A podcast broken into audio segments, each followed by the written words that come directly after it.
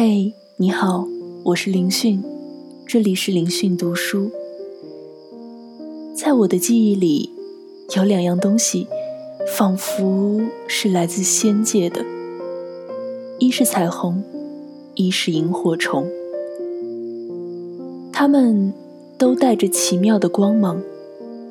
彩虹装点雨后初晴的天空，萤火虫划破夏夜黏腻的风。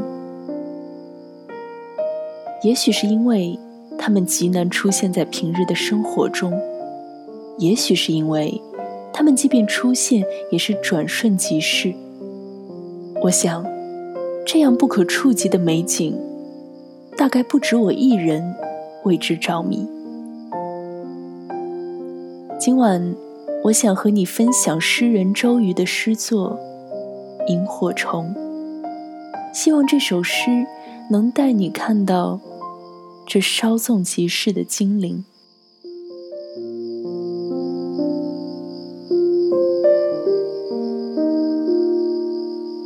萤火虫，我想起我那为数不多的挚友，现在我的身边没有他们。我看到前方草堆里有什么升起。交杂、扑朔迷离的忽闪、忽闪，这些萤火虫既真实，又是幻影，好像即刻消失又重新出现。我闭着眼，接收附上眼睑的他们，就像接收从童年来的暗语，这些撩拨静夜的信号。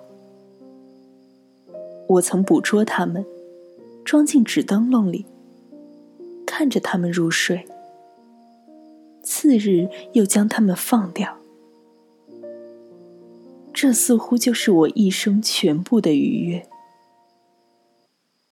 它们像在地上游弋的捉摸不透的星星，此刻向前远去，带着我的惊叹。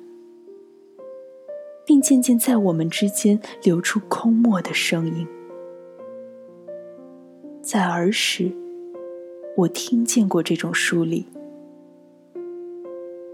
淡月光的草地，我渐渐确认这些小虫子，这些寒冷又明亮的，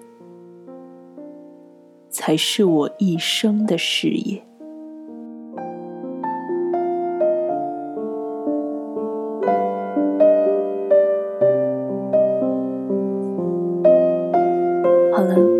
今晚想和你分享的诗到这儿就结束了。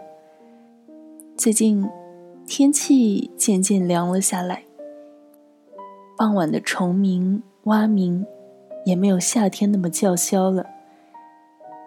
其实我在开头留了一个小彩蛋，如果你戴着两个耳机，就会发现，其实刚开始的虫鸣是三 D 立体的。希望这个重名能带你回忆起每一个充满美好记忆的夏天。好吧，今天就到这儿了。我是林讯，祝你晚安，再会。